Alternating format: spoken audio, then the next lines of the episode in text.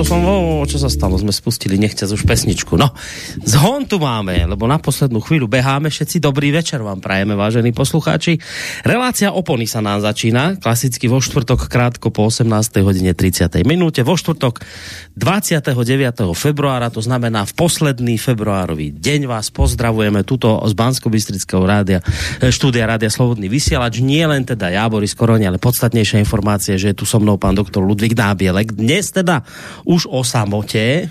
No, dobrý večer prajem. Dobrý večer. Mira už ostala doma. Mira ostala doma, le, aj tak si v tom trošku aj lebedila, že konečne nemusí e, sa chystať a niečo chystať. A ja, aj keď aj tak mi pomáhala, samozrejme. A ja, že sa aj tu už u nás zapáčila, už bude furt chodiť, lebo by som sa potešil. Zapáčilo a iste bude chodiť, ale zrejme nie furt. No, tak skôr, keď to budú také témy, ktorým sa ona profesne venuje, tak zase ju tu môžeme očakávať.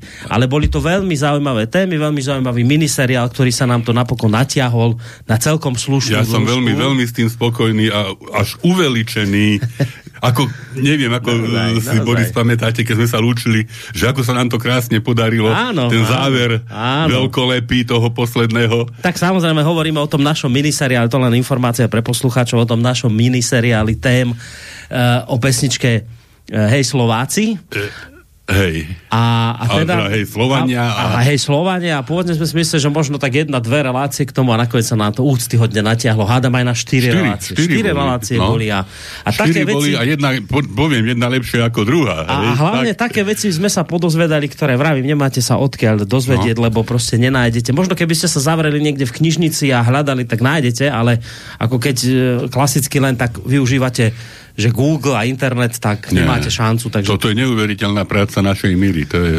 fakt. Ona vlastne, to, to bol jej príspevok na konferencii, e, v Belehrade. V Belehrade a vlastne potom sme z tohto príspevku my urobili vlastne reláciu. Vytucali, v podstate Áno. vyfali.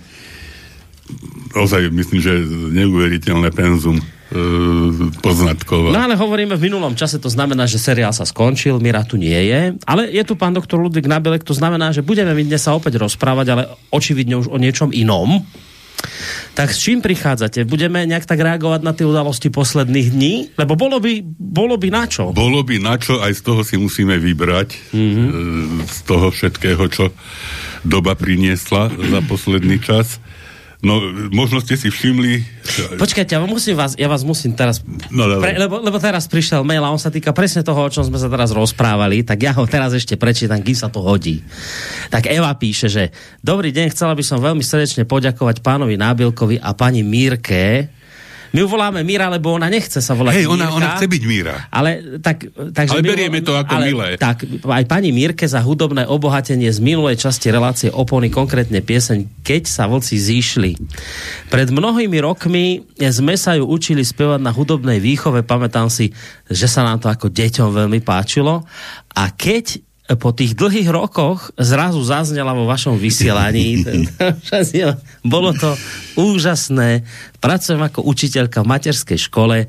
Túto pieseň som potom pustila našim deťom a boli z nej takisto nadšené Museli ako ja. nadšené, detiska. Spolu sme si ju potom spievali celý deň a nacvičili sme na ňu jednoduchú, veselú choreografiu, takže Ďakujem veľmi pekne za spomienku a inšpiráciu a prajem veľa zdravia. Ďakujeme. Váša poslucháčka Eva, no viete čo, trošku sme si to aj záslzili, taký pekný mailik ste nám poslali na začiatku, no ďakujeme veľmi pekne. Tak ja, ja sa chválim cudzím perím, ale Boris, túto... nebyť vás, tak no. žiadny vlci. ale tak veľká vďaka patrí predovšetkým na prvom mieste Mire, to bola jej téma naozaj, kde ona si... Áno, ale vlkov som vymyslel ja. tak, tak dobre, tak aj vám rovným dielom. Takže ešte raz ďakujem veľmi pekne a už teda môžete sa pomaličky k tej téme prepracovať. No, dejú sa, dejú sa veci a e, aj sa blížia veci, však blížia sa voľby a čiže to sú také tiež veci, ktoré treba uh, už, asi, už je asi čas, aby sme sa... Aj prezidentská eurovoľby sa blížia. Dokonca eurovoľby ešte no. potom neskôr, takže máme, máme čo robiť, aby sme uh, ustáli a držali chrbát tam, kde treba a mm. upchávali diery tam, kde treba. No a e, začneme teraz trošku ako bežne, ako sme zvykli, že teda obrázok a, mm. a, a motto a tak. No všimnite si obrázok, však je myslím, že je veľmi aktuálny. a výstižný, vystihuje situáciu, že teda niekto veľký s nášivkou na to, na, na ramene, kričí na tých malých, ktorí teda musia poslúchať a e, konať ako, ako ten veľký si, mm-hmm. veľký si želá už či sa to týka tých 2% na obranu, na HDP, alebo na posielanie vojakov tam, kam treba, alebo netreba. Hej, čiže je to, je to veľmi aktuálny obrázok až na to, no. že jeho autorom to bude je, niečo staršie. Áno. Jeho autorom je e, slávny e, slovenský grafik, karikaturista E, William Weisskopf, ktorý e, zomrel pred 60 rokmi, mm-hmm. teda v roku 1964 v Bratislave vo veku 58 rokov a to je, to je práve to, to, ako sme už opakovane tuto zdôrazňovali, že mnohé veci majú nadčasový charakter. Mm. No. A nadčasový charakter majú aj mnohé, mnohé z jeho karikatúr. E, William Weisskopf pochádzal z Čiech, narodil sa v Červenom Kostelci, v roku 1906, ale potom aj v súvislosti s e, prenasledovaním rasovým e, sa dostal na Slovensku a tu už aj ostal. E, pracoval na poverenictve informácií a osvety po roku 1945 a vo vydavateľstve Tatran ale čo je, ja neviem, ťažko povedať, čo je najväčším jeho, najväčšou jeho zásluhou, ale každopádne e, v roku 1948 inicioval v Bratislave vznik satirického a humoristického časopisu Roháč. Oh. Pamätáte si, Boris, jasne, na Roháč? Jasné, jasné, ešte, ešte ja si Roháč pamätám. No. To humoristický časopis. Neviem, či on nebol jediný humoristický v tej dobe? No, v Čechách, v Čechách bol Dikobraz, Aha, my sme mali, my sme mali roháča. roháča. No? Ja som mal pocit, že roháč je údernejší. Mm. Hej, taký, taký. Včera tam v, tom dikobraze sa tak všelijako uh, písalo veľa a tuto, tuto mm. to bolo kuknem a vidím. Ale kreslil aj pre kultúrny život, uh, šibeničky, ten spomínaný dikobraz, slobodný rozhlas, neskôr pre nové slovo, pravdu, prácu, tvorbu. Slobodný rozhlas, to také bolo? Bolo také niečo, hej. Predstavte si.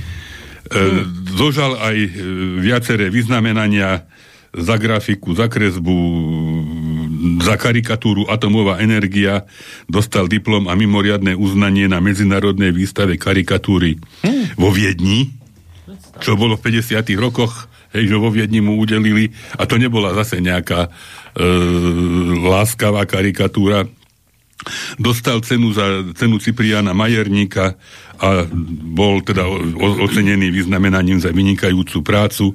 Teraz sa na neho hľadí teda z mnohých, mnohých pohľadov.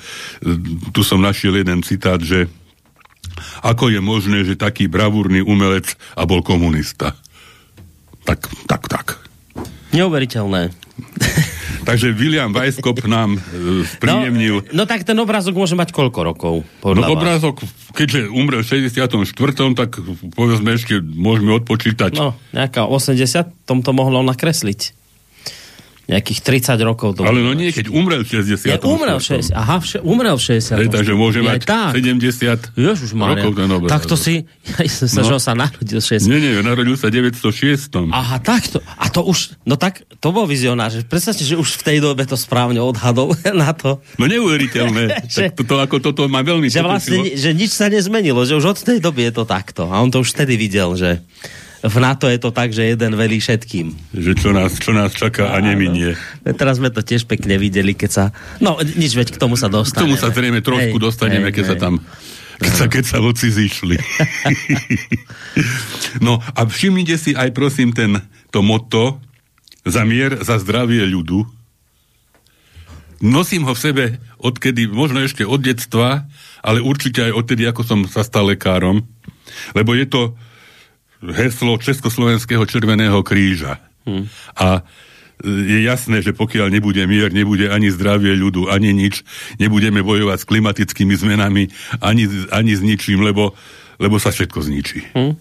Takže toto ma niekedy sa aj listy podpisovali e, za socializmu týmto, že, listy Hej. oficiálne. Aha. E, buď svetu mier, Mhm. alebo za mier, za zdravie ľudu.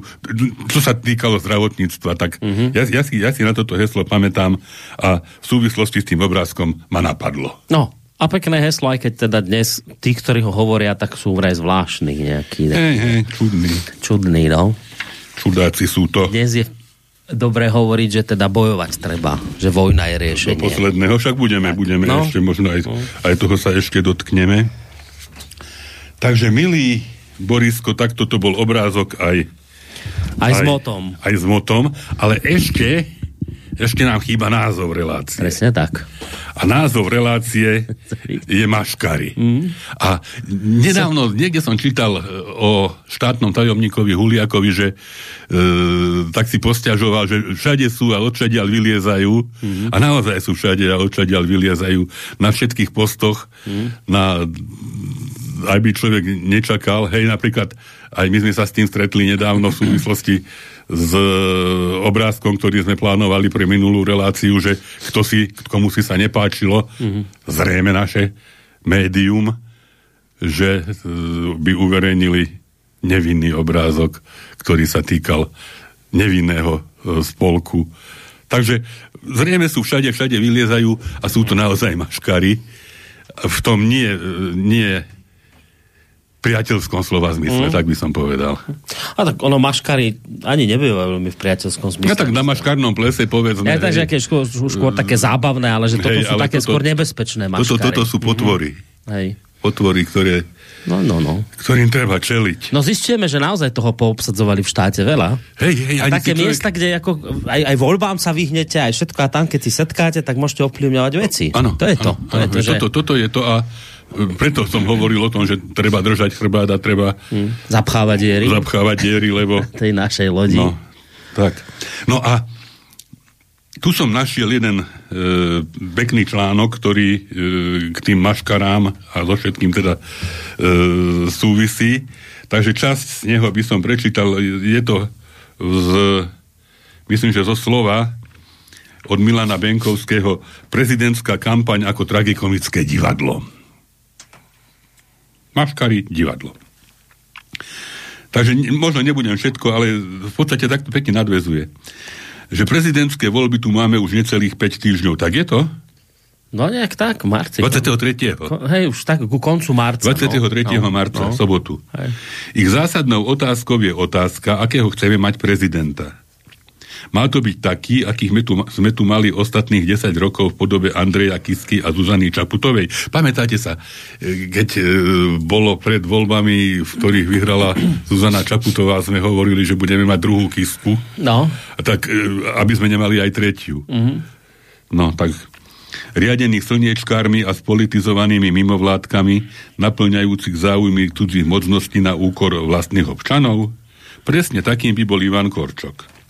Alebo chceme mať suverénneho, svojprávneho a politicky skúseného prezidenta, ktorý obhajuje záujmy občanov Slovenskej republiky, čo splňa a predstavuje jediný kandidát, a to Peter Pellegrini.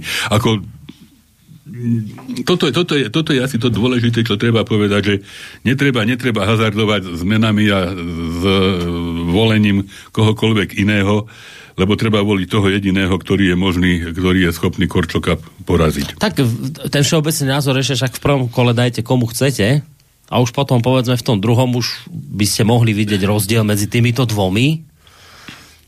No, povedzme aj tak, ale, ale, ale pozor na všetko. No. Zatiaľ sa vo volebnej kampane nič podstatné nedeje. Sú tu však prvé znaky tvrdosti až vulgárnosti kampane, keď ako prvý zaútočil Ivan Korčok s podržtaškou a poslušným psíkom a hneď na to i Andrej Danko so zradcom a to všetko na Petra Pellegriniho. Štefan Harabín sa zasa pokúša odstrániť oboch hlavných protivníkov Pellegriniho a Korčoka s pochybnením zákonnosti ich kandidatúry, čo mu však ako pri každých voľbách zatiaľ nevychádza a bude musieť s nimi súperiť. Pokiaľ ide o prezidentskú kampaň, tak tá nebude bojom za najlepšiu osobnosť, ale znovu bojom proti niekomu. Bude to zápas dvoch nezmieriteľných táborov, a to progresívno-liberálneho, presadzujúceho záujmy USA a Bruselu a sociálno-demokratického, preferujúce záujmy vlastných občanov. Máme takých aj onakých kandidátov. Ak by sme ich chceli ako si zjednodušene zaškatulkovať, tak z hľadiska straníckosti či nezávislosti ide o siedmých stranických kandidátov a k ním jednoznačne patria, aj keď zbierali podpisy občanov, aj Ivan Korčo, ktorý je jasným kandidátom progresívneho Slovenska a SAS a Marian Kotleba za LSNS. K tým ozajstným stranickým teda je to Peter Pellegrini za hlas, podstate i za Smer, Andrej Danko za SNS, Kristian Foro za Maďarskú alianciu, Igor Matovič a Patrik Dubovský za Slovensko, jak, jak sa nazvali, drzo, a pôvodne teda Oľano za ľudí a Kresťanskú úniu. Občianskí kandidáti sú reálne len štyria, a to Jan Kubiš, rovnako sa občiansky tváriaci Štefan Harabin a neznámy Milan Náhlík, a po úspešnom odvolaní pro, proti pôvodne neprijatej kandidatúre sa pridal aj Robert Švec. Potom tu máme nadpis, že samovražedná skupina národne orientovaných kandidátov. Národnými kandidátmi na prezidenta sú až piati. Štefan Harabín, Andrej Danko, Marian Kotleba, títo prví traja králi, ku ktorým sa teraz pridal aj Robert Švec, sú bez šance uspieť a majú z politi- politologického hľadiska bližšie skôr nacionalizmu ako k národovectvu. Nesporne k národným kandidátom, aj keď to nie každý chce počuť, však patrí aj Peter Pellegrini, ktorý sa najviac približuje k pravému vlastenectvu. Práve medzi týmito štyrmi sa zvedie samovražedný zápas, hoci na postup do druhého kola má šancu len Pellegrini. Práve proti nemu všetci bezhlavo útočia, neuvedomujúci, že ani jednému to nepomôže. Práve naopak, tí prví štyria veľkí kresťanskí národniari môžu pomôcť k úspechu proamericky a probruselsky orientovanému liberálnemu progresívcovi Ivanovi Korčokovi. Štefan Harabín s veľkou pravdepodobnosťou skončí v prvom kole tretí, ale na druhé kolo jednoducho nemá súvislosti s prezidentskými voľbami vyhlásil, ak do druhého kola prezidentských volieb nepostúpim, Petra Pellegriniho určite nepodporím a vyzvem svojich voličov, aby v druhom kole volieb zostali sami. Takéto vyjadrenia hraničia s politickým primitivizmom a odhalujú charakter a pravú tvar egocentrického Štefana Harabína. Práve Štefan Harabín zohrá vo volebnej kampani vedome či nevedome neblahú úlohu. Aj teraz bude jeho najväčším protivníkom Peter Pellegrini a nie Korčok. Snahou o odlákanie národne orientovaných voličov pomôže proamerickému klonu Čaputovej Ivanovi Korčokovi a tak mu vedome dláždi cestu do paláca. Anomáliou v kampani je Andrej Danko, človek s nulovou šancou uspieť, trpený v koalícii, ktorý sa prakticky postavil proti nej a útočí na proslovenského kandidáta Petra Pellegriniho. Zatiaľ ho práve on, kapitán a človek so semaforom najviac špiní, vyťahuje osobné záležitosti a znevažuje ho, kade chodí. Takýto postup hraničí s hlúposťou a zradou, o ktorej sám Dánko tak rád hovorí. Pokiaľ ide o voľby, Danko vážne zvažuje, ako sa zachová už pred prvým kolom. Ak vraj nebude mať významnejšie preferencie, čo je isté, tak pravdepodobne podporí silnejšieho kandidáta v jeho ponímaní Harabina, a to na úkor predsedu strany hlas SD Pelegriniho, s ktorým je v koalícii. Ak sa tak stane, bude to nevýdaný podraz s možnými následkami pre politickú budúcnosť Danka i Slovenskej národnej strany ako takej. Ďalší nadpis. Protesty ako volebná kampaň potrštašky Korčoka. Z demonstrácií sa stávajú tragikomické predvolebné zhromaždenia, smerujúce k akejsi show na americký spôsob. Správajú sa tak tribúni i samotní účastníci protestov. Opozícia v zostave PS, SAS, KDH a Oľano, teda Slovensko, v boji proti vláde stratila všetky zábrany. Nejde jej o riešenie problémov občanov, ani o trestný zákon, ale o zvalenie demokraticky zvolenej vlády, ktorá nevonia Bruselu. V tomto čase sa to však mení na predvolebnú prezidentskú kampaň Ivana Korčoka. Podľa PS a SAS je to vraj jediný kandidát, zaručujúci pravú, rozumej americkú demokraciu na Slovensku, na rozdiel od tých ďalších desiatich nedemokratických kandidátov. Vďaka Korčokovi sa v politickom slovníku objavil pojem podržtaška, ktorého je práve on symbolom, napriek tomu, že bol pôvodne určený Pelegrinimu. Ivan Korčok totiž oddane slúžil vďaka jeho úžasnej flexibilite názorov, siedmým premiérom s rôznymi ideovým a hodnotovým zameraním, od Mečiara, Zurindu, Radičovej cez Fica Pelegriniho až po neblahoznámeho Matoviča a Egera. KDH potvrdili svoje farizejské postoje, keď na celoslovenskej rade rozhodli o podpore Korčoka vo voľbách. Idú tak znova proti svojim hodnotám a podporujú progresívcov a liberálov, či chcú alebo nie, vrátanie ich orientácie na presadzovanie LGBTI agendy a drog. Vyjadrenie predsedu Milana Majerského je preto za hranicou zdravého rozumu, keď ide podporiť podľa jeho vyjadrenia plágu Slovenska. Majerský sleduje vlastné záujmy a naivne presvieča svojich súputníkov, že z liberála sa stane kresťan. Myslí si azda, že Korčok nepodporí manželstva homosexuálov, adopciu detí v týchto pároch či voľné užívanie mekých drog?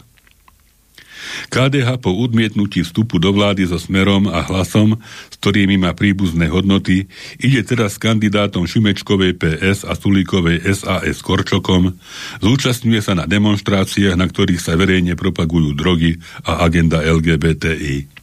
Nuž takto v praxi vyzerá principiálna politika kresťanských, demokratov. Podpora KDH Korčukovi príliš nepomôže, lebo príčetný, kresťansky orientovaný volič nebude voliť pod, podľa odporúčania pomíleného vedenia hnutia, ale podľa vlastného uváženia.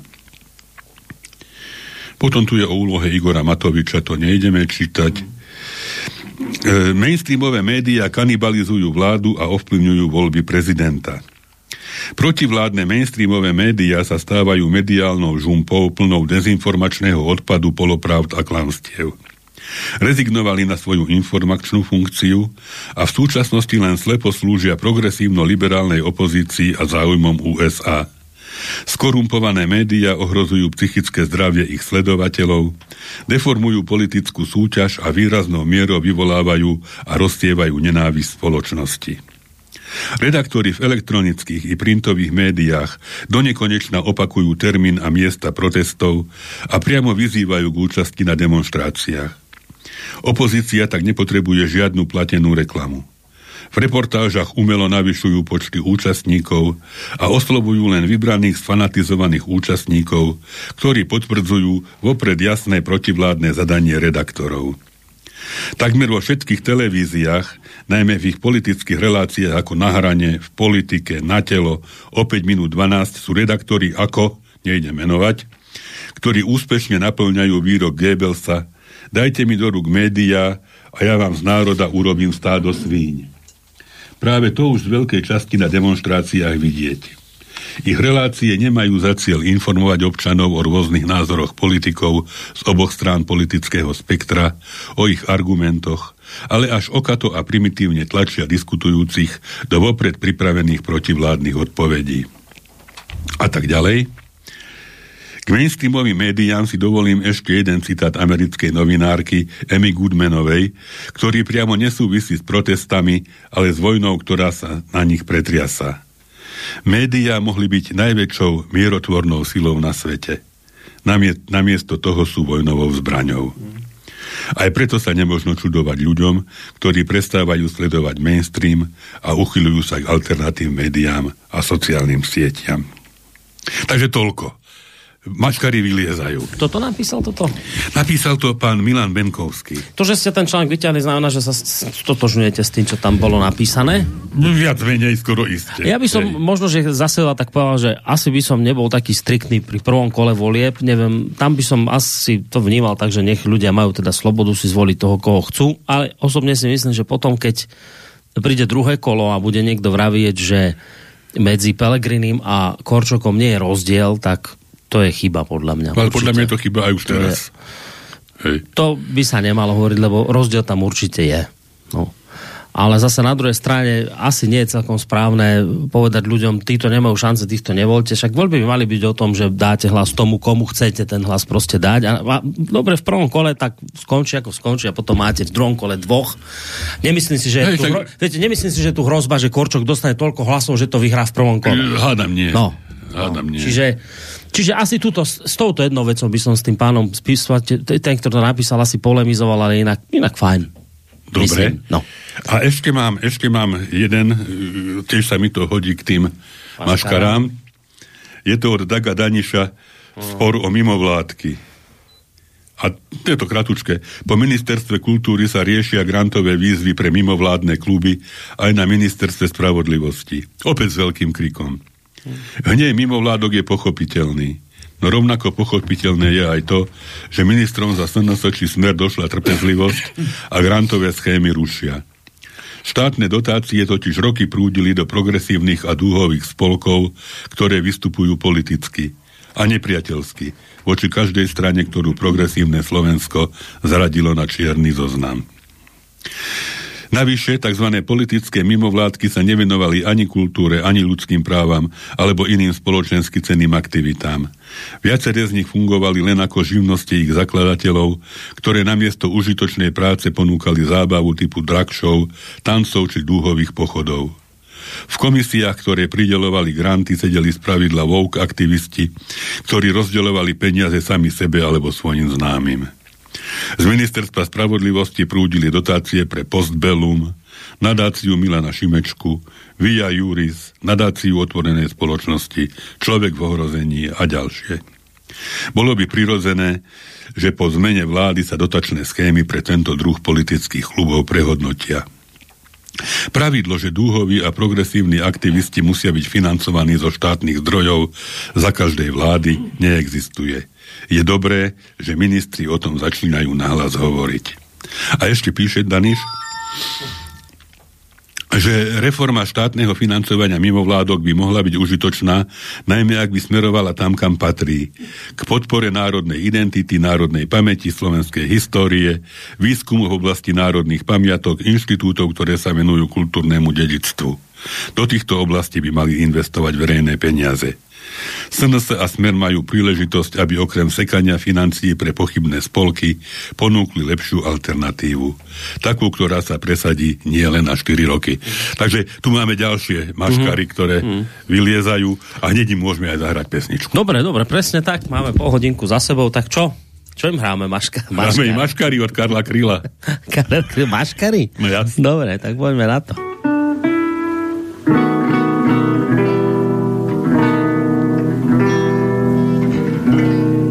Ven z šedivých baráků vylezly maškary v ledovém jitru v den posoudné noci. Pět slaměných širáků, pět lahví kampáry a nenávist vnitru, co odznaky moci.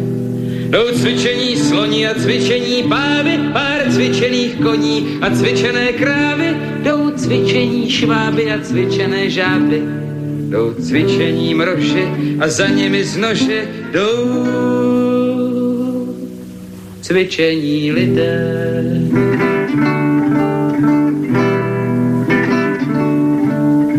Mráz dohnal jak po klusu, plameny šlehají, modře a zlatě jak žíravé růže. A na půlce globusu maškary čekají v přepestrém šatě a zbyčíky z kůže. A cvičené krysy a volavčí pera a tak jako kdysi a tak jako včera i dnešní den znova vždy bojí se slova. A s dětskými vlčky zas točíce mlčky. I cvičení lidé.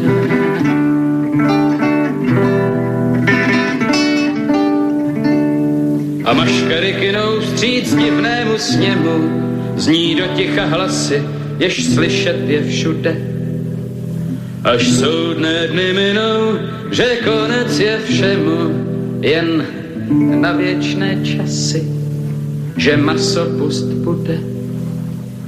Jdou cvičení sloni a cvičení pávy, pár cvičených koní a cvičené krávy, jdou cvičení šváby a cvičené žáby, jdou cvičení mroži a za nimi z nože dál.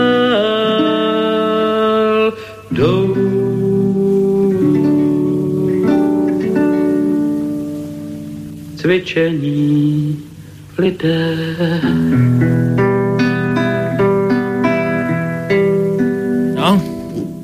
Nemožno mu uprieť isté vizionárstvo tomuto človeku. Predstavili. Tak? Podle čeho se pozná dobrá. To nám tu musí zastaviť sa tak, aby nám to tu nehralo. No, maškary, toto boli tie maškary, čo my tu máme na tomto našom Slovensku a ste naznačili, že tých maškár z kadekoľvek vychádzajú zo všetkých možných strán. Kadejaké maškary teraz sú a nie len na A nie, nie iba na Slovensku, No, veď toto je, toto je No. katastrofa, hej, že, No. že ma, maškár je plný svet, Uh, bohužiaľ, a ozaj tá nejaká momentálne uvedomelá jednota je asi jediné, čo ten svet môže zachrániť. Mám tu hneď ďalšiu tému, ktorá nakoniec možno vyznie trošku optimisticky, aj keď ťažko si povedať, že v tejto dobe niečo môže vyznieť optimisticky. Prvá časť určite nie. Mm-hmm. Je to príspevok Ivana Hoffmana, sa to volá, že Vojna ako alibi. E, Hoffman píše, okrem iného, že minulé vojny zhodnotili ich účastníci ako číre zlo, tragédiu a zmar a je isté, že budúce vojny sa spätne budú hodnotiť rovnako. Napriek tomu vidíme, že pre ľudí znudených dlhým mierom má vojna isté čaro. Tešia sa z existencie nepriateľa, ktorého možno poraziť v boji. Generácie vyznávajúce pacifizmus ako by striedali generácie militantné, túžiace po konfrontácii. Ukazujú to prieskumy. Súhlas s vojnou, toto sú dôležité úvahy, predchádza v spoločnosti dôvodom na vojnu. Obraz nepriateľa nie je dôsledkom konfrontácie, ale jej príčinou. Temná potreba niekým pohrdať, nenávidieť, si hľadá cieľ dávno predtým, než sa pre konfrontáciu nájdu racionálne argumenty. Vojna nie je reakciou na nepriateľstvo. Je nepriateľstvom. V histórii sa vojny viedli o územie, o obyvateľstvo, ktoré si víťaz podmanil. V moderných vojnách ide skôr o peniaze. Pre typickú vojnu sa umelo vytvorí zámienka. Tá ospravedlní trestnú výpravu proti zloduchovi, ktorý napríklad z hodov okolností disponuje ropou. Niekedy je však zmyslom vojny vojna samotná, ako príležitosť zarobiť na kontraktoch pre armádu. Zo štátnych rozpočtov sa namiesto verejnej infraštruktúry a sociálnych výdavkov financujú vojaci, zbrane, munícia, uniformy a proviant. Vojna je príležitosťou zbrojiť. Politicky, to je ten nadpis, je vojna alibi pre neschopných politikov. Vojna je univerzálny liek na krízy všetkého druhu. Na krízu z nedostatku i krízu z nadvýroby. Vojna umožňuje obmedziť občianské práva, voľby, prezidentské voľby, šeličo. Zákonné nároky či slobodu slova. Logicky vojnu sprevádza nedostatok, chaos, chudoba či nesloboda. Vojna pravidelne prichádza vtedy, keď by prospech zo spoločenského pokroku mala mať okrem úzkej elity i široká verejnosť. S tým totiž systém založený na konkurencii a konfrontácii neráta. Neviditeľná ruka trhu dokáže kapitál iba koncentrovať. Na jeho spravodlivé delenie nemá know-how. Vojna má v kapitalizme svoju funkciu. Umožňuje reštart systému. Kapitalizmus je ako ten fénix, ktorý sa rodí z popola. Keď spoločnosť bohatne, stáva sa pohodlnou, lenivou, stráca motiváciu tvrdo pracovať. Na opätovné naštartovanie ekonomiky, ale i spoločenskej dynamiky kapitalizmus potrebuje trosky a zmar. Bez vojny hrozí kapitalistom socializmus. To, čoho sa politik desí, čo mu spôsobuje nespavosť, je spoločnosť, ktorá by ho nepotrebovala. Spoločnosť harmonická, slobodná, mierumilovná. Spoločnosť sebavedomých občanov, ktorí odmietajú politický dozor. Je to strach zo sociálnej spravodlivosti, medzigeneračnej solidarity a tolerancie odlišnosti, kvôli ktorému politik preferuje konfrontáciu a pred mierom inštiktívne uprednostňuje vojnu. Otázka nestojí tak, či nás politici zavlečú do vojny. Určite áno. Ide iba o to, kedy to bude a s akým nadšením to príjmeme a či tá vojna bude posledná. Takže no, zatiaľ to veselé, hej? neznelo to veľmi optimisticky, Nie. toto. Neznelo to vôbec optimisticky. Ale nejaký optimizmus ste predsa len Ale sľubovali. sľuboval som. No. A e, toto bolo 24. druhý uverejnené a Emil Višňovský, profesor nám už známy, odpovedal 26. februára. Na tento článok? Hej, Aha. A písal, že čítam príspevky Ivana Hoffmana a v absolútnej väčšine s ním súhlasím. Ba nie len súhlasím, ale aj úprimne ovdibujem jeho vzhľad do veci a schopnosť analýzy. Vždy mierí k podstate problému a jeho myšlienky sú dôležité a inšpiratívne. Aj v tomto príspevku veľmi jasne a stručne vystihol, čo znamená politika vojny pre kapitalizmus, imperializmus a zároveň načrtol takmer zúfalú či beznádejnú súčasnú situáciu globálneho vojnového šialenstva. Ako by vojnová mašinéria západu už bola naštartovaná a nič ju nemohlo zastaviť. Ako by tí, čo chcú zničenie Ruska, teda politický cieľ západu, dospeli k tomu, že je potrebná totálna vojna, hlavný politický prostriedok západu pre tento cieľ proti nemu. Aj keď rozumom tento apokalyptický politický kalkul môžeme pochopiť ako celkom reálny, nie len rozumom, ale aj celým ľudským založením ho zároveň musíme zásadne odmietnúť ako koniec všetkej ľudskej, nie len politickej racionality. A nie len racionality. Možno Ivan Hoffman vie niečo, čo my ostatní nevieme, ale fatalistický záver tohto jeho článku by som navrhoval brať skôr ako posledné zvonenie, ako vážnu výzvu začať robiť niečo proti tomu. Ak ešte existujú politici, ktorí nestratili rozum a humanitu, musia začať konať. A ak neexistujú, musia začať konať všetci ostatní nepolitici, pretože nikto z nás tu nie je na to, aby bol rukojemníkom pochabých a slabomyselných politikov. Ani ľudstvo neprešlo svoje strasti plné dejiny na to, aby jeho existenciu ukončili tí, čo si nevidia ďalej od nosa a vidia iba svoje nízke a podle záujmy niekoho buď totálne ovládnuť, alebo, ak sa to nedarí, jednoducho ho zničiť. To mohlo fungovať kedysi, dnes to znamená seba zničenie. Hoci pri súčasnej úrovni politickej stupidity tých, čo svoju spásu vidia vo vojne platí, že im čosi také ani nemôže dôjsť, pretože obsahom ich vedomia je len velikálstvo, arogancia a slepota. Musia sa objaviť sily mieru, ktoré prevládnu nad silami vojny. Takže toto no, je odpoveď Višňovského. To ja len celý čas hovorím, viete, že tie, tie debaty o tom, že však musíme, teraz som, akurát som teraz čítal, že povedal americký minister obrany, Aust, ten Austin, či Austin, či sa ten Černohylky, že ak Ukrajina prehrá vojnu, zrejme budeme musieť ísť na to do vojny s Ruskom. A ja si tak vravím, že ale to všetko tieto vojny, však to, dá, to dávalo nejaký zmysel do momentu, kým neexistovali jadrové zbranie ako náhle má Rusko toľko jadrových zbraní, že je schopné niekoľkonásobne zničiť Zemegulu. A to isté majú Američania. A Francúzi a Briti isté A Francúzi, Briti, Pakistan, India.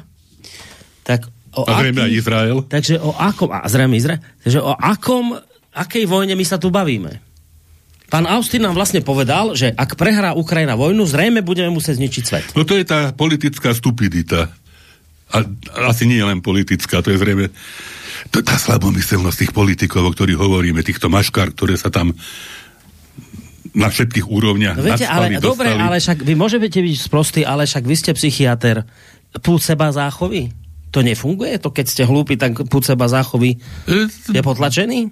Ak je človek blbý, tak možno aj mu nedvojde. Hej, však sa hovorí o tom, jak sa to hovorí, tá Darwinová cena No, to je, áno. áno. Čím je človek sprostejší a urobí nejakú hovadinu, príde o život a áno. už nemôže rozmnožovať svoje gény. Áno, tak áno. to sú títo, hej? Všetci by mali dostať nie Nobelovú, ale Darwinovú cenu. No, že by toľko hlúpých ľudí bolo na svete. Lebo, lebo to nie sú len politici, keby, keby len politici. Ale ľudia im tlieskajú. Teraz máte tieto maškary, o ktorých rozprávame, tí majú svojich priaznivcov tí chodia tam na tie námestia štvrtok disko, uh, demonstrovať. A tým, keď dnes poviete, že Ukrajina toto zbráne, tak oni budú mávať, že áno, že chceme. Tak, že, že by toľko ľudí nemalo ja si, seba ja myslím, že on, on, keby sa dalo vyselektovať, hej, že tým Darwinovým spôsobom, prirodzeným výberom, že teda títo by nejakým spôsobom, ale just na to doplatia vždycky tí mm. naj, najmenej No ne, no, tak no, no všetci na to doplatí. No všetci, ako? na to doplatí každý, hej? Tu, na tu, to do, doplatí ľudstvo ako celok. Tak, tak, akože to si treba uvedomiť, že dobre, ak tlieskaš tomu, že porazíme Rusko v poriadku, ale rátaj s tým, že zomrieš pri tom.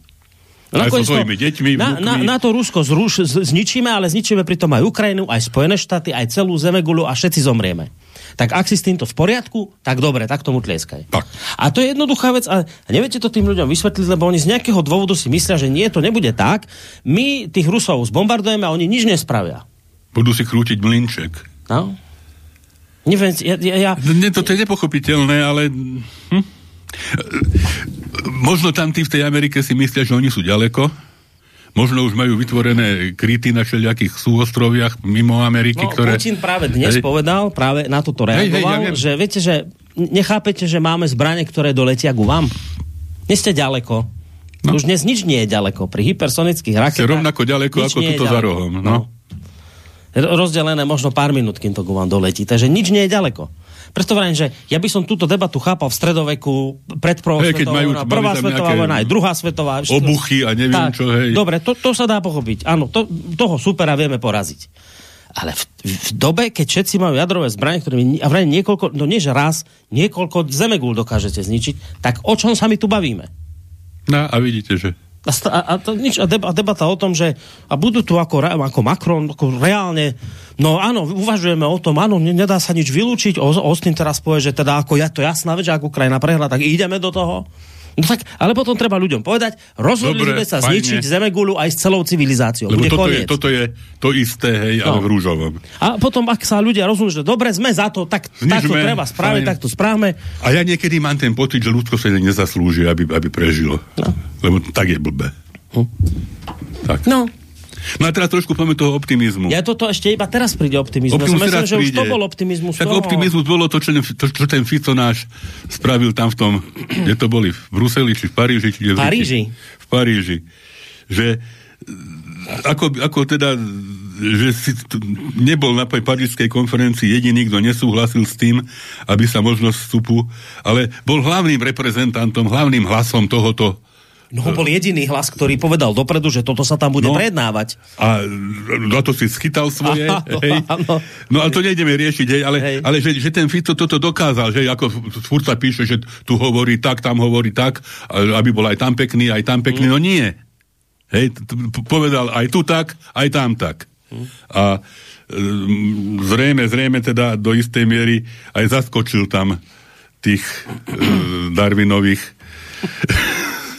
cenotvorcov. Takže e, myslím, že a to potom viacerí, viacerí opakovali, že môžeme byť hrdí na to, že sme Slováci a že máme takéhoto ja budem premiéra. Mať, ja budem mať práve o chvíľu reláciu Hej. dialog so Žantovským Peťom a so Stanom Novotným, tak predpokladám, že zase budeme počuť slova o tom, že už asi zvažujú emigráciu na Slovensko. Hovorili minule, že, No vôbec by som sa že závidia, závidia. Hej, hej. No tak jasné, že No. keď majú tam fialo, fialového z, z, z Černochovou, ktorá rozprávala, že ona o takom nič nevie, Tí majú že, sa to má fialového- pre, že sa toto má prejednávať, ona to nepočula, nevidela, ani nevie. A keď No. sa ukázalo, že aha, tak už nič na to nepovedala, že teda ako reálne, že Fico mal pravdu, a tak už nič, už sa stratila pani Černochová. Ja som dokonca s počul- poradcom Naďom. Ja som dokonca počul už z, z viacerých e, strán, že by Fico mohol byť aj kandidátom na Nobelovú cenu mieru. Ale, Áno. až takto? Až tak. Takže všetká čest, všetká sláva a e, zdôraz, ešte, hej, tuto, tuto sa mi páči, ako táto formulácia, že Macron na tlačovej besede neustále zdôrazňoval, že poprvé, Vojna na Ukrajine je ebrovská vojna a účasť členov NATO na nej nemôže byť závislá na výsledkoch prezidentských volieb v USA. A po druhé, Rusko nesmie vyhrať, Rusko nesmie vyhrať, Rusko nesmie vyhrať. Áno. Kto to Takže- hovoril, že, e, že Kartágo musí byť porazené? Či čo to bolo? Hej, hej, bol- bol- bolo bol také taký. dačo. To je, že pri každej príležitosti hovorí, a, a mimochodom Kartágo musí byť porazené, či kto. A ešte tu mám takú opakuje. peknú myšlienku. Ja aj beda, beda. A môže byť ešte väčšia, pretože ak by hrozilo ruské víťazstvo, potom na, malý Napoleon už nevylučuje ani sformovanie a následný pochod svojej európskej Le Grand Armée na Moskvu a do Ruska. Len aby potom mal Macron aspoň také šťastie ako Napoleon a z Ruska stihol v spotkách utiecť. Poslali sme Macronovi obrázok Napoleona v Moskve cez Facebook, keď teda takto rečnil, tak, že e, teda s tým, že mu ten obrázok posielame, on už iste bude vedieť, že prečo a Prečo? čo je ním myslené. Tam to je ten slávny obrázok, kde sa tam Napoleon na koni zababúšený brodí snehom a tam tí vojaci zamrznutí v tej zime ruskej, no. Takže toto, toto mi pripadá aj tento obrázok Napoleona zababúšeného hmm. ako trošku optimizmus. No, len tie jadrové zbranie, no. To je ten problém. Nezmeníme. Meníme, môžeme, robíme. Boris, koľko rokov? 11? No tak, tak. No tom- my sme začali vlastne. No, na tom pracujeme hej, s najväčším nasadením, akým môžeme. Viete čo, ale tak áno, že prepáčte, že vám toto, ale niečo sa darí, že napríklad toto, čo maškary, o ktorej dnes hovoríte, tak maškary už majú meno, volajú sa politické mimovládky. My v čase, keď sme začínali, tak nie, že nikto neriešil mimovládky, ale v tej dobe, keby ste povedali slovo politické mimovládky, to čo, aj, aké politické, nikto, nikto nevie. A už v tej dobe sme od začiatku hovoríme, pozor na tieto mimovládne organizácie, to je veľký problém, riadia štát bez toho, aby prešli riadne voľbami, aby boli nútené skladať účty e, voličom. A dnes je to už to dnes, dnes je to normálne slovo, ktoré sa dostalo do slovníka politikov, začínajú s tým reálne pracovať. Politické mimovládky sú pomenované. To je úžasná vec. To je posun. Aj, aj majú obsah to slovo. Presne tak. Že to nie sú, ako sa nám snažia podsúvať, tie mimovládky, ktoré pomáhajú Presne onkologickým tak. pacientom a chorým deťom. Tak, tak, preto Hej? hovoríme o politických mimovládkach. To sú politické mimovládky, e, v podstate pokračovatelia alebo podporovatelia práve tých síl, ktoré hrozia zničením, zničením sveta. tak. To sú tie maškary. To sú tie maškary. Hráme na čo? Či ešte? Hráme. No. A keď sme dávali kryla, musíme dať aj nohavicu. A našiel som, rozko- točí, však bol aj víťazný február nedávno. No. Výročie víťazného februára, čo sa často oslavovalo. A bolo to, bol to jeden bo- bod v dejinách Československa, ktorý ťažko, ťažko nejako vymazať. E, kľúčovú alebo rozhodujúcu úlohu v tom zohral Klement Gottwald. Takže som z, Jur- z nohavicovej širokej e, diskografie vybral neviem, či poznáte slávnu ostravskú častušku. Je to smiešné, milé, e, aj pravdivé a kto chce, nájde tam aj rôzne inotaje. Takže ideme si zahrať. Dajme si ostravskú častušku Jaromír Nohavica. Tak, poďme na to. Soudruh Kotval do Ostravy písmo dlouhé napsal, že pri u nás celý revír pětiletku zaspal. Ja, ja, ja, zaspali sme, ale vstanem zase, na Ostravsku budem rúbať jako na Dombáse.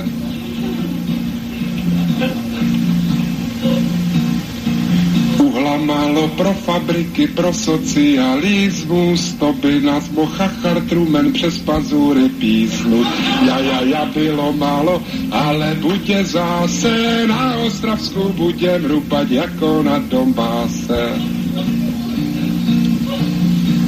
Absence je u nás veľká a ich fluktuáce, bulači se rozmnožili, nevoní jim práce. Ja, ja, ja, nevonela, bude vonět zase, na Ostravsku budem rúpať jako na Dombáse.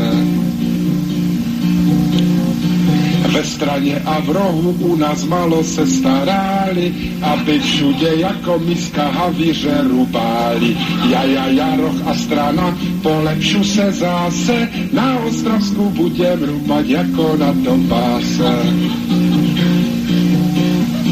Svazáci na šachtách enem se podřimovali, něky aj i zaspívali, ale nerubáli. Ja, ja, ja, nerubáli, budu rubať zase, tak jak slavníkom somorci rubum na Dombáse. Ale včil, jak soudruh Gottwald napsal do Ostrávy, do šachet a do rabuňku fukne viatr z trávy. Ja, ja, ja, soudruh Gottwald napravil to zase, na Ostravsku budem rúbať jako na Dombáse. Do předku se budem voziť na malých vozíkách a v Rabuňku bude za nás robiť elektrika. Ja, ja, ja, elektrika v celé svojí kráse na Ostravsku budem rúbať jako na Dombáse. Aby sme se špendličkami v uhlu nehrabáli, kombajny a nakládače pošle soudruh Stálin. Ja, ja, ja, revír bude úkol plniť zase, na Ostravsku budem rúpať jako na Dombáse. Úřady a kanceláře z celé republiky na Ostravsko posilajú nové brigadníky.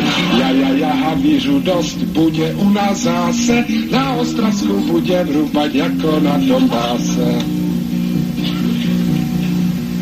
aby sme se po novému u nás robiť zvykli, to překopu do Rabuňku zavedeme cykly.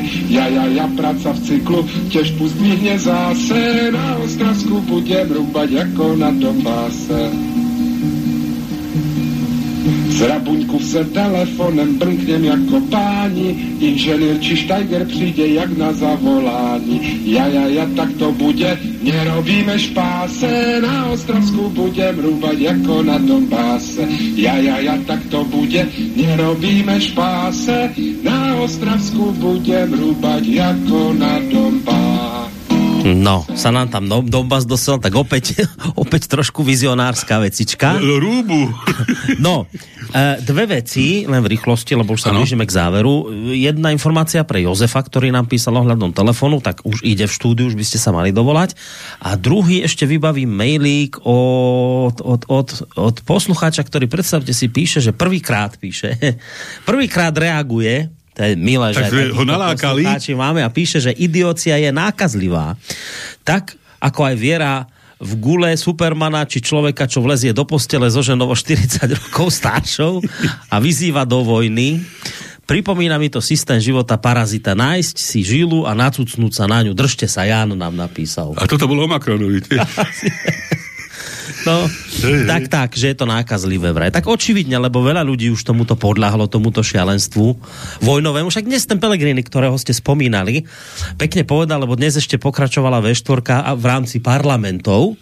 A on vraví, že niečo v tom smysle budem ho parafrazovať, že som smutný z toho, že my sme vlastne na Slovensku prenasledovaní preto, lebo hovoríme o miery. Hej že, že hovoríme o tom, že treba zorganizovať rýchlo mierovú konferenciu, aby nebola vojna ďalej. On, on dokonca tam, tuším, tak povedal veľmi, e, že, že sme si trúfli len ako naznačiť, že, že by to bolo dobre, keby sa hovorilo o miery a už je na nás zle. Hej.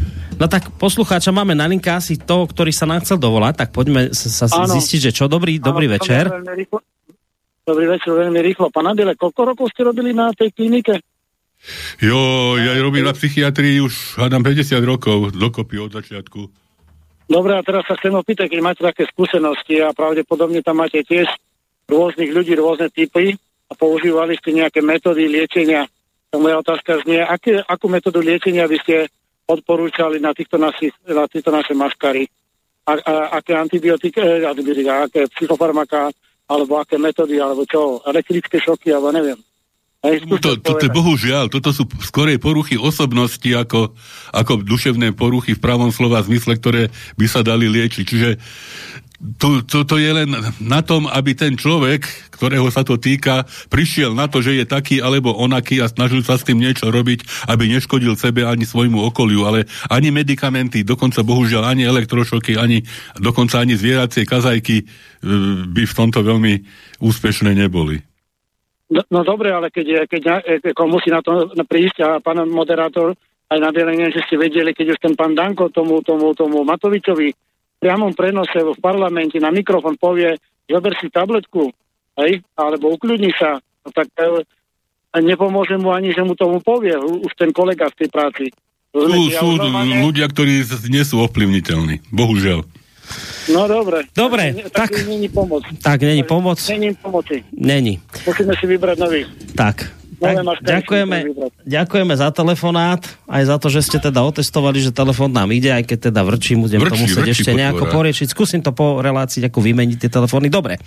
No, máme tu pomaličky záver, tak no, mám tu ešte jednu ešte... dlhú tému. No. Zase tu mám jeden pekný článok, totiž sme hovorili o úlohe, povedzme, aj nás, aj rôznych osobností, hej, ktoré e, sa zachovali tak alebo onak. A k tomuto, k tejto téme, e, vôbec mám tu dlhý článok, ale skúsim ho mimoriadne skrátiť, aj, aby som ešte mal čas aj na niečo iné, aspoň na pár slov. No. Juraj Draxler napísal e, článok, ktorý sa volá Koniec jednej éry. A je to veľmi, veľmi dôležité a veľmi výstižné. Podtitulok je, že dlhšia, ale dôležitá poznámka a netýka sa zďaleka len Assangea. V útorok 20. februára, však to už bolo, bude britský súd rozhodovať o tom, či Spojené kráľovstvo Assangea vydá do USA, kde bol odsúdený na 175 rokov väzenia. V podstate bez ohľadu na to, ako súd dopadne, celý prípad predstavuje koniec jednej éry. Éry keď, poprvé, sa hnutie z dola vedelo rýchlo zorganizovať a postaviť mohutným štruktúram moci. Hej, toto, toto momentálne nám chýba. Po B, hnutiu pomohli masové médiá. Tie idú práve proti. A po C, hnutie bolo postavené na odhalení reálnych, ľahko uchopiteľných faktov. To sa vyhlási za hoaxy, konšpiráciu a neviem čo. Racionálnym ľuďom prekážalo zatajovanie reality, masívne špehovanie vlastných občanov aj cudzích vlád, rutinné vystrieľavanie civilistov v krajinách rozvojového sveta, rozsiahle mučenie zajadcov a mnohé iné porušenia domáceho aj medzinárodného práva. Táto éra sa zrejme skončila. Len ťažko si predstaviť, že sa niečo podobné bude opakovať. Práve v tom je Assange významný aj historický. Oproti minulosti sa zmenili najmä dve veci. Poprvé, jadro dnešných veľkých médiami sprostredkovaných intelektuálnych debát nepredstavujú už racionalistické osvietenské osobnosti s prísnymi intelektuálnymi štandardmi typu Sartre, Marcus, Habermas, Foucault a podobne. E, vystriedali ich tzv. pop intelektuáli typu Havel, Žižek, Christopher Hitchens a podobne, teda ľudia živiaci sa produkciou pohodlných, ľahko zrozumiteľných kliše pre rozsiahle vrstvy kvázi intelektuálov. A po druhé, vrstvy neprivilegovaných e, najprv atrofovali, okrem iného pod rozsiahlou masážou bulváru, do armády lumpen proletariátu a následne do toho, čo máme dnes tu. Hej, teda ešte možno to vysvetlím. A práve čo sa nás e, pýtali, niekto to zlomyselne nazýva idiokraciou, ale z hľadiska politického systému je podstatné, že tomu možno dať tú nálepku ľudovosti. Hej, že ľudia sú oblbnutí, to, to ste aj vyhovorili, hej, mnohí idú na tie námestia a e, dá sa povedať, že mnohí sú za. Aj za zničenie sveta. V tejto novej atmosfére už nie je veľa priestoru pre staré aktivity typu odhaľovania faktov. Môžete odhaliť, vymyslieť, priniesť na tanieri. No, hej. Niekto si to všimne, niekto ani nie. Ako to robili Wikileaks. Nový odpor už nie je odpor ľudí, ktorí reálne riskovali, ako Assange. Tvrdé prenasledovanie a tak si za svoje presvedčenie museli veľa aj fyzicky vytrpieť. S novou dobou sa treba zmieriť. Žijeme naozaj v radikálne iných podmienkach. A to sa ešte pritvrdí tým, ako sa nasadia určité veľmi centralizované stavidlá doteraz relatívne voľnej digitálnej diskusie, čo asi pôjde veľmi rýchlo. Napokon ukážku sme si zažili za ostatné mesiace pri pokusoch o verejnú diskusiu o jednom konflikte, presnejšie jatkách. A na nové skutočnosti nezmení vlastne nič ani to, ako dopadne útorkový súd pre Assangea. Éra sa už skončila tak či tak. Ale aspoň si treba pripomínať, že bol aj iný svet. Svet odvážnych, ktorých hnevali rozsiahle klamstvá či manipulácie v prospech ľudí, ktorých títo odvážni disidenti vnímali ako zlo. A že tí odvážni boli ochotní za svoje presvedčenie aj reálne riskovať, úplne reálnu stratu slobody, prípadne priamo krk. Takže tento svet si ešte pamätáme, tento svet ešte zasahuje aj do nás a týchto ľudí, aspoň zo pár z nich by som si chcel ešte tuto v tých zvyšných minútach pripomenúť. Takže o Assangeovi toľko.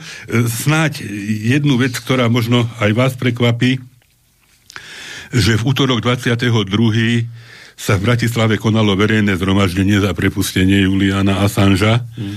a organizovala ho mimovládna organizácia Inštitút ľudských práv e, ktorej riaditeľom je a, Peter Weisenbacher, no. hej, ktorý teda v mnohom e, je na druhej strane, ale, ale zase aj toto je ohromné, že nie vo všetkom. Že sú aj veci, ktoré... Mm. Hej, e, treba povedať, že Assange za svoju prácu získal cenu Európskeho parlamentu pre investigatívnych žurnalistov, tú istú ako Jan Kuciak. Minulý rok bol nominovaný na Sacharovovú cenu a opakovane na Nobelovú cenu mieru. Jeho prepustenie žiada austrálska vláda. Proti jeho stíhaniu sa opakovane ozvali aj Európsky parlament, Rada Európy a OECD. Čiže no, uvidíme, ako to dopadne, lebo faktom je, že e, súd bol odročený, hej, verdikt sa očakáva najskôr v marci. Takže ešte je priestor aj čas e, Assangea podporiť. No hovorili sme teda popri Assangeovi aj o ďalších ľudí, E, aj v súvislosti s hystériou okolo Alexeja Navalného mm. by človek nemal zabudnúť na, e, občanov, na občana Spojených štátov, ktorý bol umúčený v ukrajinskom, v ukrajinskom väzení, teda na Gonzala Líru. Mm. Čo človeku až mraz bieha po chrbte, keď, už len keď to meno spomenie. Takže vlastne mám tu dosť veľa o tom, takže nebudeme to, nebudeme to, nebudeme to e, celé naťahovať, ale faktom je, že americký novinár Gonzalo Lira sa ako etnický čilan narodil a vyrastal v americkom štáte Kalifornia, písal detektívne romány, nakrúcal filmy a prostredníctvom internetu sa zoznámil s Ukrajinkou a e, v roku 2012 sa za ňou presťahoval do Charkova aj má dieťa, a neviem, či nie dve. Hmm. Pôsobil ako bloger, komentátor, kritizoval zelenského režim, ukra- označoval ukrajinský konflikt za vojnu, ktoré, ktorú Spojené štáty vedú proti Rusku. E, na jar 2022 sa e, medzinárodná blogosféra začala vypitovať, prečo sa Gonzalo Líra odmlčal a kde zmizol.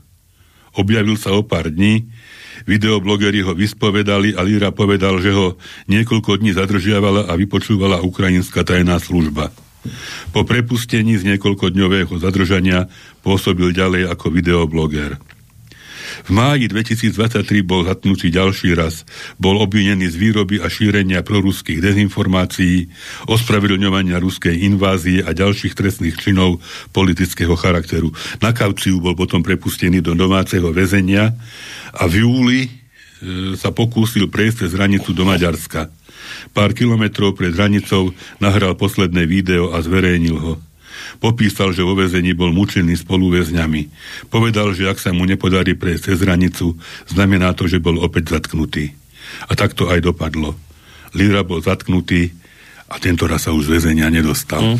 E, mám tu veľmi dojímavé len teda, že nedostal, lebo tam zomrel, lebo aby sme no, vedeli, že nie, že nedostal, že tam je no, to teraz, ale nie, Už zomrel. tam nie je, mal byť, mal byť, bol dátum, ktorý mal stanovený na, na, na súd, ale už už sa toho súdu nedožil.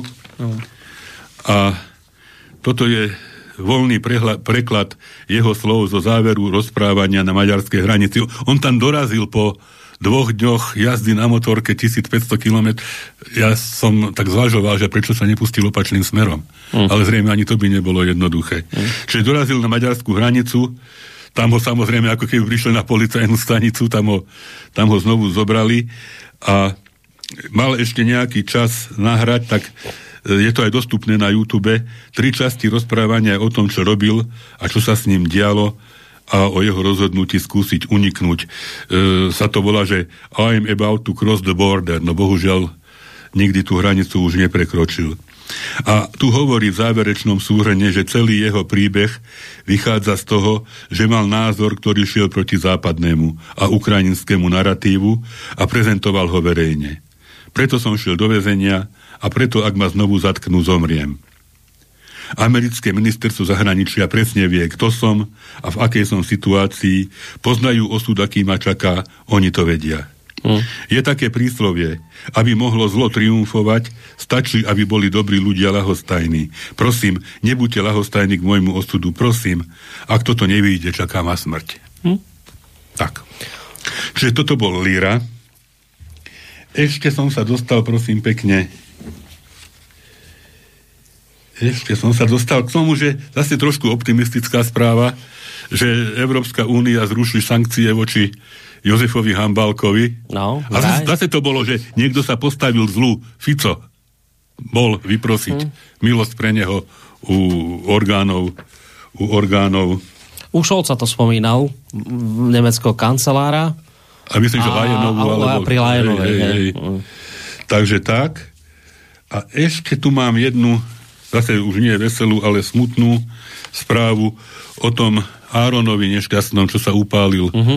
americký vojak pred izraelským vyslanectvom. Vám tiež vás médiá, naše mainstreamy nebudú veľmi zaťažovať to... týmto príbehom. A teraz ja vám poviem, Boris, to si nemôžete pamätať. Keď sa Palach upálil, však to už bolo no, no, v čase normalizácie hlbokej, tak jeden z členov ústredného výboru, podľa mňa sa volal Vilém Nový, ale to už uh-huh. netvrdím, to len v hlave možno mám, tvrdil, že on sa upálil studeným ohňom. Uh-huh. Tak takto nejako boli prijaté aj Áno, dnes o tom písal Chmelár a presne takto to nejako uh, napo- pripodobnil k tej udalosti s Palachom, že presne Hej. tak, ako mlčali vtedy, áno, vtedajšia, me, vtedajšie médiá, tak presne tak dneska mlčia tieto mainstreamové. Takže toto, to, to, to, predsa len sú ľudia, ktorí e, sa na to ešte celkom nevykašľali. Len zle končia. Všetci, zle končia. Všetci sú nejakí... Zle končia, Boris. Aj, aj my si to pamätajme. tak, a myslím, že môžeme skončiť aj tak, my. už môžeme skončiť. A na záver som vybral, e, tiež, aby, aby niekto nepovedal, e, však už sme, už sme niekedy tu hovorili o filme aj knihe Doktor Živágo. Uh-huh. E, kniha teda je e, od Borisa Pasternaka, e, ale film je americký, aby niekto nepovedal. Film je americký, dostal 5 Oscarov a 5 Zlatých Globusov, e, okrem iného za e, aj za hudbu, preto, tá je veľmi pekná, naozaj. preto hovorím. E, v tomto filme hrajú tak neuveriteľní herci a neviem, akú takú zostavu mohli zobrať. Živága samotného Omar Sharif, e, jeho milenku Láru, Julie Christy, jeho manželku Toňu, Žeraldína Čaplinová, e, Viktora Komarovského, takého temného ducha celého románu, hrá Rod Steiger, Alec Guinness hrá Jevgrafa Živága, brata hej, tohoto Živága. Tom Kurtenej, Paša, Pašu Antipová, Rita Tušingem tam hrá, Král Skinsky, ako neuveriteľná zostava, pričom teda režisérom je slávny David Lean, čo na, moc cez rieku Kvaj nakrútil, Laurensa z Arábie, ako jeden z najrenomovanejších vôbec režisérov v histórii. No a tú hudbu, aby sme nezabudli, hudbu zložil Maurice Jarre. A e, to bude na rozlúčku, to bude No ale zaspievajú Ivan Rebrov, čo nie je Rus, ale Nemec, hej, aby bolo jasné, hej, že, že my tu nehráme nejaké ruské paškvily. Hej. Takže Ivan Rebrov a je to slávna téma Lary milenky doktora Živága, s ktorou sa na istom bode románu aj filmu rozišiel a už nikdy sa nevideli. Hmm. Tak týmto sa rozlúčime. Tak týmto sa rozlúčime. Bolo to smutné, bolo to nádejné, ja neviem, ale, ale musíme držať ten chrbát. Tak. To je pekný záver. Majte sa pekne do počutia. Ďakujem pekne, všetko dobré aj vám.